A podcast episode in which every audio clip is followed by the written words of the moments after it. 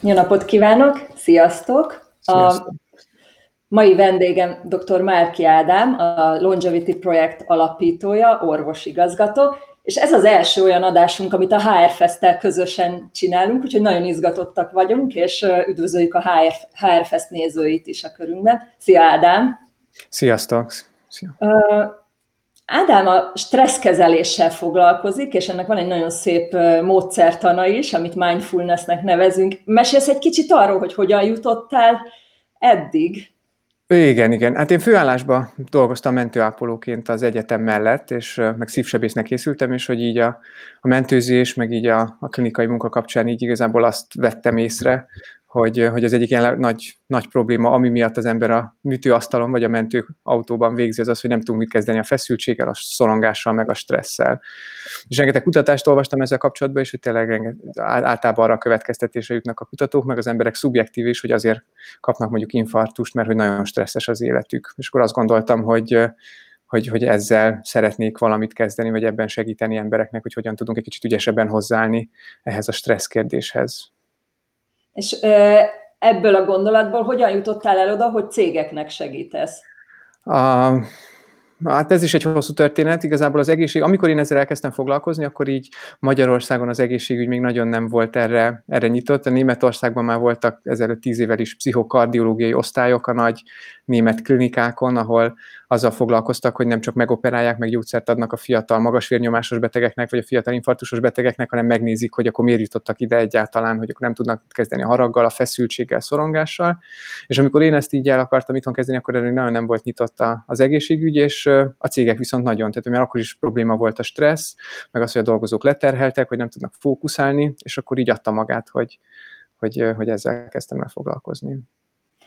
Tegnap a Youtube-on megnéztem egy előadásodat, és nagyon megragadott az a, az a mondatod, amikor mondtad, hogy nagyon sok WC-n meditáló uh, ember, emberrel foglalkozol. Ez ezt elmeséled még egy kicsit? Ja, igen, hát szóval, hogy, hogy, hogy nagyon, tehát nincs ideje az embereknek arra, hogy, hogy önmagukkal legyenek, és hogy ez, az 1600-as évek végén a híres fizikus, meg filozófus, a Pascal mondta azt, hogy a, az emberiség összes problémája abból származik, hogy képtelnek vagyunk csöndben megülni egy üres szobában egyedül.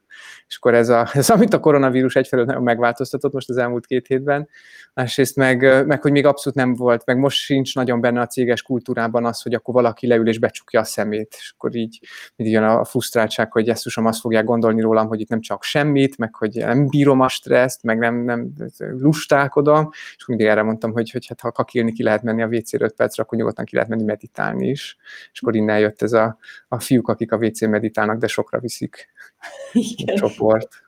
Miért kellene, hogy fontos legyen a munkáltatóknak a munkavállalók vagy a dolgozók egészsége és mentális egészsége? Hát két, szempontból is, hogyha az egyik az, ilyen, az egy ilyen damage control, ami egyre, egyre fontosabbá fog válni, tehát ugye a 21-nek a nagy kihívása ez a, az öregedő és a betegedő társadalom, illetve a, a fenntarthatatlan egészségügy. Szóval, hogy a koronavírus előtt is ugye egyre inkább kezdtünk bele sodródni abba a problémába, hogy ez a folyamatosan öregedő és folyamatosan egyre betegebb társadalom egy óriási nagy egészségügyi igényt generál. Szóval, hogy, hogy egyre, ne, ne, 30 éves korunkban elkezdünk valamilyen krónikus betegséggel bajlódni, refluxal, meg autoimmunbetegséggel, aszmások leszünk, meg artritiszesek, meg vélbetegségünk lesz, aztán lesz infarktusunk, magas vérnyomásunk, kettes típusú cukorbetegség, meg valami rákos megbetegedésünk. És hogy ezek olyan betegségek, amikkel együtt lehet élni, meg lehet őket kezelni, de hogy nem nagyon foglalkozik az orvostudomány az, hogy hogyan lehet ezeket meggyógyítani, tehát hogy hogyan tudjuk így az egészségügyből kivenni ezeket a, ezeket a betegeket, és ezáltal egyre, egyre drágábbá válik az egészségügyi ellátás, és egyre kevésbé lesz hozzáférhető, ahogy megyünk előre az időben. Tehát, hogy, hogy egy, egy cégnek meg, meg hogyha egy, még ezt szoktam mondani, hogyha az IT vezető a projekt közepén kiesik infarktussal, akkor nagyon-nagyon fontos, hogy minél hamarabb visszakerülhessen munkaképesen. Még és fontosabb, hogy, ez, hogy ki. Hát az még, de nyilván, és ez, igen, ez egyik, ez a damage control, hogy ha már kiesik, akkor hamar visszajöjjön, a másik oldalról nézem, akkor meg persze, tehát hogy az a, hogyha, hogyha ő egészséges, akkor egyrészt nem esik ki, másrészt meg sokkal hatékonyabban tud dolgozni. És ez egyre-egyre fontosabbá fog válni.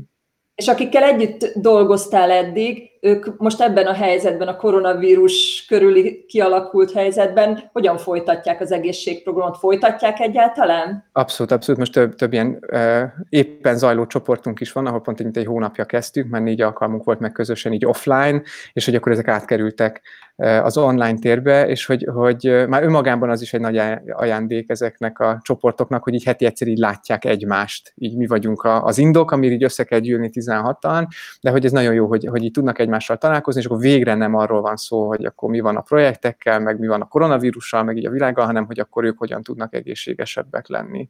Szóval abszolút ugyanúgy működnek tovább. És erre van valamilyen tendencia, hogy milyen típusú cégek fektetnek energiát abba, hogy törődjenek a dolgozók egészségével? Hát mi, nekünk, nekünk általában azok a, azok a fő ügyfeleink, akik alapvetően valamilyen egészséges dologgal kapcsolatos terméket vagy szolgáltatást árulnak, tehát tudom, nagy ö, ö, egészséges táplálkozással foglal, vagy egészséges táplálkozáshoz alapanyagokat nyújtó cégek, vagy, vagy akár biztosító társaságok. Szóval, hogy ahol, ahol, ez a, ahol azt mondják a vevőknek, hogy legyetek egészségesek, de ők nem feltétlenül csinálják ezt cégen belül, és akkor mi egy ilyen nagyon jó lehetőség vagyunk arra, hogy, hogy ez a, a dolgozóknak is így innen, hogy akkor mi az egészséggel foglalkozunk, ide lemenjen, hogy tényleg én is egészséges akarok lenni. Így van, így van, így van, így van, és hogy, hogy ez egy nagyon, ez egy, ez, egy, ez, egy, ez egy szuper dolog, és akkor vannak ezek az ilyen skandináv jellegű cégek, akik, akik úgy szeretnének minél többet adni a, a dolgozóiknak, mert örülnek, hogy ott dolgoznak, vagy pedig akkora nagy a, a munkaerőhiány, hogy, hogy egy jól menő egészségprogrammal szeretnék lecsökkenteni a fluktuációt, vagy akár új tehetségeket akarnak ezzel, a, ezzel megszerezni, bevonzani.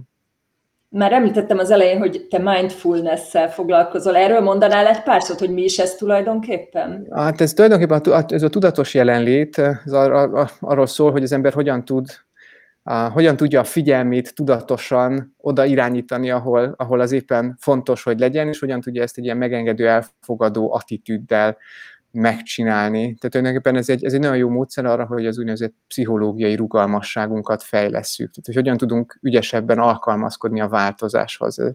Erről szól az egész, és ez megint csak felértékelődött itt az elmúlt két hétben. A HR-festesek kérdezték, vagy kérdezik, hogy hol van a munka és a magánélet egyensúlya? Ugye ez pont aktuális kérdés home office-ban, hogy hogyan ez nagyon. Ez, ez, egy, ez, egy, ez egy nagyon, nagyon veszélyes helyzet, amiben vagyunk, mert tehát most csak a, a, az otthoni munkával kapcsolatban, hogy, hogy mindig, mindig panaszkodunk, hogy az ember hazaviszi a munkáját, és akkor nagyon könnyen kiégünk, hogy hazaviszem én is a munkámat, és könnyen kiégek, hogy így egyes szám első szemben mondjam. És hogy, hogy olyan érdekes, hogy az iskolarendszerünk viszont pont erről szólt, tehát hogy 10, 12 vagy mondjuk 16 évig abba szocializálódunk bele, hogy akkor vagyunk, vagyunk az iskolában, a munkahelyen, és utána haza kell vinni a munkát, házi feladat, aztán az ember, ezt csináljuk 12 éven keresztül, aztán bemegyünk az egyetemre, akkor utána otthon tanulunk a vizsgai időszakban, tehát hazavisszük a munkánkat, és akkor megvan egy ilyen 16 éves szocializáció, bekerülsz a munkahelyre, és akkor meg az, hogy ne vidd haza a munkádat, és akkor próbáld meg kitörölni ezt a jó régi szokást. És az a baj, és szerintem ezt, ezt minden, vagy coachingon, vagy céges csoportban elmondom, hogy, hogy, hogy, hogy ki, ki, ki, ki, ki haltak az életünkből az a rituálék. Tehát régen nagyon fontos volt, hogy egyik ö, szerepünkből, egyik élethelyzetből így átzsiripeljünk a másikba és hogy ezek így megszűntek. Én ezt saját magamon tapasztaltam, hogy amikor régen mentőztem, mentő, 12 órás mentőszolgálat után mindig elmentem egyet futni. Vagy ha nem volt időm, mentem vizsgázni, akkor legalább elsétáltam a villamos megállóig, ami olyan 10-15 perc volt. És egyszer, amikor nyár, tehát hogy ez volt a rutin, hogy legyen egy ilyen kis idő, hogy így átzsiripeljek egyik szerepből a másikba. És amikor a szívsebészeten voltam negyedéves sebészet gyakorlaton, akkor a Városmőrbe jártam, és a Nyúl utcában laktunk, tehát hogy egy öt perc alatt hazaértem. És volt, hogy egy műtét megcsúszott, és a három órát elkéstem otthon, és akkor nagyon siettem, és körülbelül 10 perc telt el így a kimosakodás és a hazaérkezésem között, és akkor miközben így próbáltam játszani a gyerekeimmel, meg beszélgetni a felségemmel, így még fejbe, tehát abszolút benne voltam a betegnek a melkasába. Tényleg. És akkor ott jutott eszembe, hogy ho, ho, ho itt nincs meg ez a úton, és mindig úgy mentem onnan ez a haza, hogy mentem egy jó nagy kört a Városmajorba. És azzal, hogy most mindenki otthon dolgozik, így megszűnt ez a fajta, de eddig az emberek hazavitték a munkájukat, meg az autóban még telefonáltak, tehát nem volt ez a zsilipelés, de legalább volt valami fizikai út, ahol valamennyire ez a rituálé visszaköszönt, és ez így teljesen... Erre tudsz valami tippet adni, hogy, hogy otthon hogyan tudnának átváltani egyikről a másikba? Igen, szóval a, a tudatosság azt hiszem a kulcs szó, szóval legyen egy olyan hely, ahol dolgozunk, hogy akkor öltözzünk át, hogy, szóval, hogy legyen meg az, hogy amikor én elkezdek dolgozni, és legyen meg a vége, amikor én befejeztem a munkát. És hogy, hogy nyilván ez teljesen normális, hogyha miután befejeztem a munkát, még jár rajta az agyam, meg hogy így eszembe jut, de hogy ilyenkor próbálja meg megfigyelni, itt jön vissza a mindfulness, hogy megfigyelni ezt a fajta ilyen késztetést, hogy még azt írjam meg, hogy nézzem meg, hogy mitől, és hogy, hogy ne tegyem meg, mert, mert, mert sehova nem vezet igazából. És most a távmunka világában hogyan, hogyan tudja a munkaadó támogatni az egészségtudatosságot? Hát, hát most jelen helyzetben még azt szoktuk mondani, hogy azok a, azok a nagyon egészséges vállalatok, ahol, ahol a leg, vagy szóval ez a, ez a Harvard Business School-nak a mondása, hogy az a, ott jön létre a tudatos egészség kultúrája, ahol a legegyszerűbb döntés a legegészségesebb.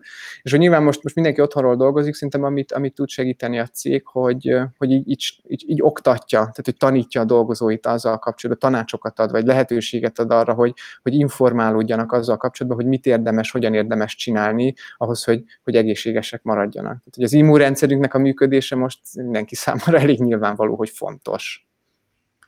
Szintén a HR Fest kérdése, hogy kinek a felelőssége a munkahelyi egészség most? Uh-huh, uh-huh.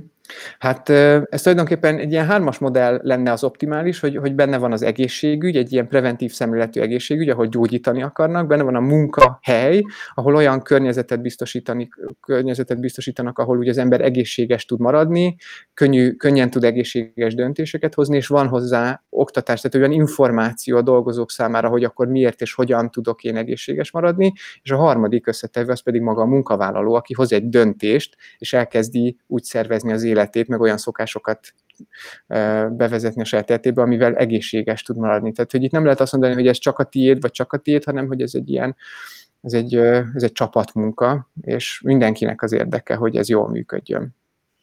Ez nagyon jó tipp volt, hogy, hogy egy kicsit zsilipeljünk a munka és a, a magánéletünk között. Van még ilyen tippet, hogy hogyan tudunk most egészségesek maradni?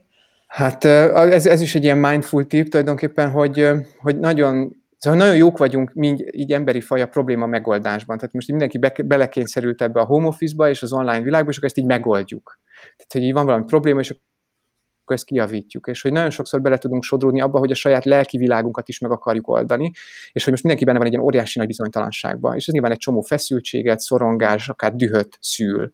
És akkor ehhez a, ezekhez a nehéz belső tapasztalatainkhoz is úgy kezdünk el hozzáállni, hogy akkor ezeket én meg akarom szerelni. Hát, hogy, hogy hogy lehetek én ilyen hálátlan, hogy van munkám, meg van szép otthonom, és akkor mégis, mégis olyan feszült vagyok, és hogy akkor velem valami baj van. És akkor próbáljuk magunkat így, így, így meggyógyítani, és hogy, hogy minél inkább próbáljuk ezeket a nehéz érzéseket kijavítani magunkba, annál nagyobb lesz az életünkre gyakorolt hatásuk. Én munkáltatóként is látom, hogy ö, több típusú ember van, és van olyan, aki egész jól viseli most ezt a bezártságot, és van mhm. olyan kollégám, aki egész rosszul viseli ezt a mhm. bezártságot. Én, mint munkáltató, vagy mint vezető, hogyan tudok nekik segíteni? Hát egy ez találkozott, egy lehetőséget biztosít el szerintem az, hogy itt, itt találkozzatok így közösen, és hogy, hogy, hogy ami nagyon, nagyon megszűnt, és ezzel kapcsolatban is a tudatosság a legjobb szó, hogy, hogy amikor találkozunk így a munka kapcsán, akkor mindig ilyen technikai dolgokról van szó, hogy hogy áll a, hogy áll a projekt, meg hogy mit akar az ügyfél, meg hogy hogyan lesz a következő adásvétel, és hogy, hogy, hogy ezek a kis small talkok, hogy mi van a gyerekekkel, meg hogy milyen szép az új ruhád, szóval hogy ezek amilyen, az, amik így az emberi kapcsolatok savaborsát adja, meg az így kimarad. És hogy, hogy szerintem klassz dolog, hogyha erre így odafigyeltek, vagy odafigyelnek a cégek, és akkor csak így összejöttök, hogy így egy ilyen online teázásra, akár, hogy, hogy akkor mi a helyzet így veletek, vagy veled, így a munkán kívül.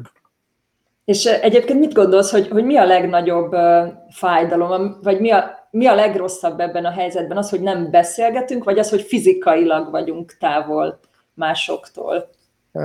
Hát mind, mind, mindegyik. Szóval, hogy mi egy ilyen nagyon-nagyon kooperálós lények vagyunk. Szóval, hogy nekünk ez a szuper képességünk, hogy mi nagyon jól tudunk együttműködni, és hogy, hogyha csináltak egy csomó kutatást, hogyha két ilyen totyogós gyerek gyereket vizsgáltak, és ott volt egy asztal, amit egyedül nem tudnak megemelni, akkor rögt, ők rögtön együtt elkezdték együtt elvinni arrébb, és hogy ezt még a csimpánzok se csinálják. Tehát, hogy mi nagyon-nagyon együtt működünk egymással, nagyon vágyjuk egymás társaságát, és hogy most ez így, ez így megszűnt ja, szóval, hogy, hogy, a, hogy egyrészt a bezártság is, meg ez az egész bizonytalanság, hogy mi lesz, hogy lesz, és ez minden élőlény számára a legnagyobb stresszforrás, hogy, hogyha nem, nem, nem, nincsen kontroll az ember kezében, és hogy most nincs. Szintén a HR Fest kérdezi, hogy szerinted megváltozik-e a munkavállalók és a munkáltatók viszonya az egészséges életmód fontosságával kapcsolatban a karantén után, hogy okay, most van egy helyzet, ez változni fog, de mi lesz ezután? Hát biztos, hogy változni fog, tehát hogy, hogy, hogy, hogy most kaptunk egy olyan kis ízelítőt, vagy kapunk egy olyan ízelítőt a világban, hogy mi van akkor, amikor tényleg egy picit ilyen fenntarthatatlan az egészségügy, és egyszerűen kevés az egészségügyi dolgozó. És az a baj, hogy, hogy ez a vírus, ez el fog múlni, meg, meg lesz oltás, meg lesz, lesz hat, igen, nem, ez nem baj, tehát hogy ez nagyon jó, hogy ez így el fog múlni, csak hogy az igazi probléma, hogy a, a, különböző szívbetegségek, az elhízás, a kettes típusú cukorbetegség és a rákos megbetegedésekre nem lesz oltás, meg nem lesz ellenszer. És ezáltal, mivel hogy a társadalom folyamatosan öregszik, folyamatosan egyre több ilyen krónikus betegségünk lesz, ezért egyre, egyre, egyre, egyre nagyobb lesz a társadalomnak az egészségügyi igénye, és ez azt fogja csinálni, hogy egyre drágább lesz az egészségügyi ellátás. És most már rengeteg olyan cég van, akinek van magánbiztosítás a magánkórháznál, és ugye ezek egyre, egyre, egyre, egyre drágábbak lesznek, és ezt nem fogja mindenki megengedni, úgyhogy egyre megenged, nem tudja majd mindenki megengedni magának, szóval egyre fontosabbá fog válni a megelőzés, hogy ne legyünk betegek. Mi az, amit még jó tanácsként el tudsz mondani a nézőinknek? Hogyan éljék túl az elkövetkezendő időszakot? Uh, legyenek, legyen meg ez a, ez a rituálé, hogy akkor én elkezdek dolgozni, és, és abba hagyom a munkát, nagyon fontos, hogy, hogy, hogy, hogy legyen, egy, legyen egy ilyen időszak, amikor, amikor híreket fogyasztok, és hogy ez ne legyen több egy, egy óránál. Tehát, hogy szóval, hogy, hogy ez borzasztó. Amikor az ember elkezd híreket fogyasztani, nem tudjuk megszűrni, hogy mi megy be, tehát, hogy ami, ami, amit meglátunk, az bemegy és dolgozik bennünk.